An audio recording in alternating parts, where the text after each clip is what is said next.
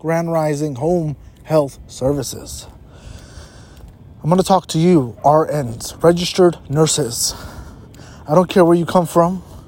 I don't care if you came from a hospital, skilled nursing facility, assisted nursing facility, other home health agencies from another state. I don't care what your role was. You're here now. Know the rules of this company, in this world of home health, in this game of home health. Because it's a little different, because there are a different amount of people working. They might have more resources within the office, they might have less. You are now accountable to learn what you have to do. Not just based on your experience of I'm an RN, I do this, this, and this. No. What do you do in home health based on your experience as an RN in the role of a case manager? That's what you are. Many of you RNs are case managers. Even if you just do one visit and you give that case away to another RN, you still are responsible to do things from the beginning, from the first visit, like confirming medications, confirming the doctor, having the consent signed. Now, if you're giving the case away, you just did the start of care, admission visit because you were available, you are responsible to make a note of everything you've done and everything that needs to be completed because you're not able to because you're giving the case to the next RN. The next RN is you, though. How about that? You just did the admission. Six weeks, not six, six more visits of LVN only. You will come in at the end to do the discharge. You are responsible to inform the LVN and your supervisor and anybody else of what you've done, what needs to be done, and not leave it blank or incomplete and say, oh, I don't know now, the LVN's on the case. You do know. You should know. You chose this role. It's hard, but once you know what to do, you will flow through it so easily. It's like cooking in the kitchen. You start with simple ingredients first, then you get better and better, and you start researching advanced ways to cook these types of dishes because you've learned how to do it. So I'm going to keep this podcast simple. RNs, you have to now ask yourself this question Does this happen to you? Ready? Do you get messages from the in office chart reviewers, visit note reviewers, the quality assurance team, from your supervisor, from the medical record department, from chart reviewers in the office, supervisors, directors, managers, about anything?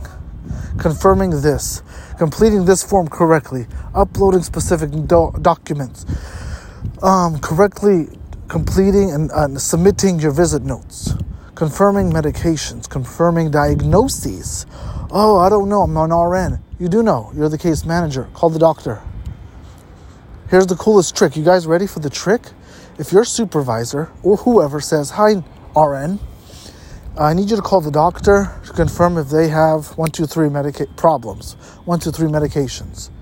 Call them after hours.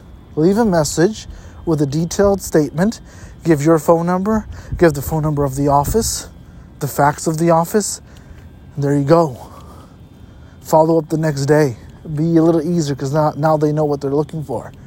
Find ways to communicate with the doctor. You have to, yes. Oh, but intake, admission intake coordinator should have done it. They did, probably. But you know, you visited the patient, you have more information. They were admitted due to wound care but the wound is healed.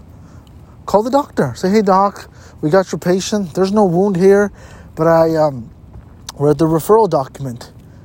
Now, yes, you have to read the referral document. Then take admission coordinator, uploaded it to the patient's chart somewhere. You have to read it to know oh, I'm visiting the patient for wound care. And you have to confirm which wound. Patient is here for weakness. Weakness is so general.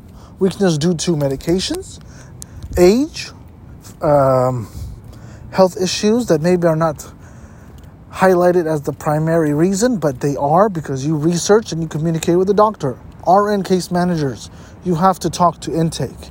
You have to talk to the doctor. You have to talk to your supervisor. You have to inform if something really wild happens to the care of the focus of care for the patients related to diagnosis. You have to inform your chart reviewers in the office, the quality assurance team, so they could correctly put the primary focus of diagnosis care the right way based on your assessment.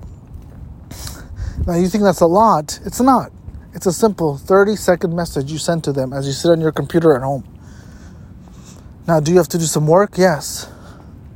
But I bet you for that work you have to do, there's other things you do not have to do. And I bet you if your company is strong enough, that is true. Now, RNs, here's the final truth. For you to flow at your job and stop getting messages and having conversations about something that happened a week ago because you missed something is make note of your mistakes. Everything that you are being asked about about confirming medications, diagnosis, uploading your wound care picture, completing the wound document, wound worksheet graph correctly, about indicating whatever you're missing or completing this the right way or uploading this form or document or confirming this and this. Make a list all your problems that you've noted that you're being asked about. And then schedule a meeting 30 minutes to one hour to get answers and tools of how to complete this issues correctly. And once you get that meeting down RNs, you will forever master the game of home health in this company.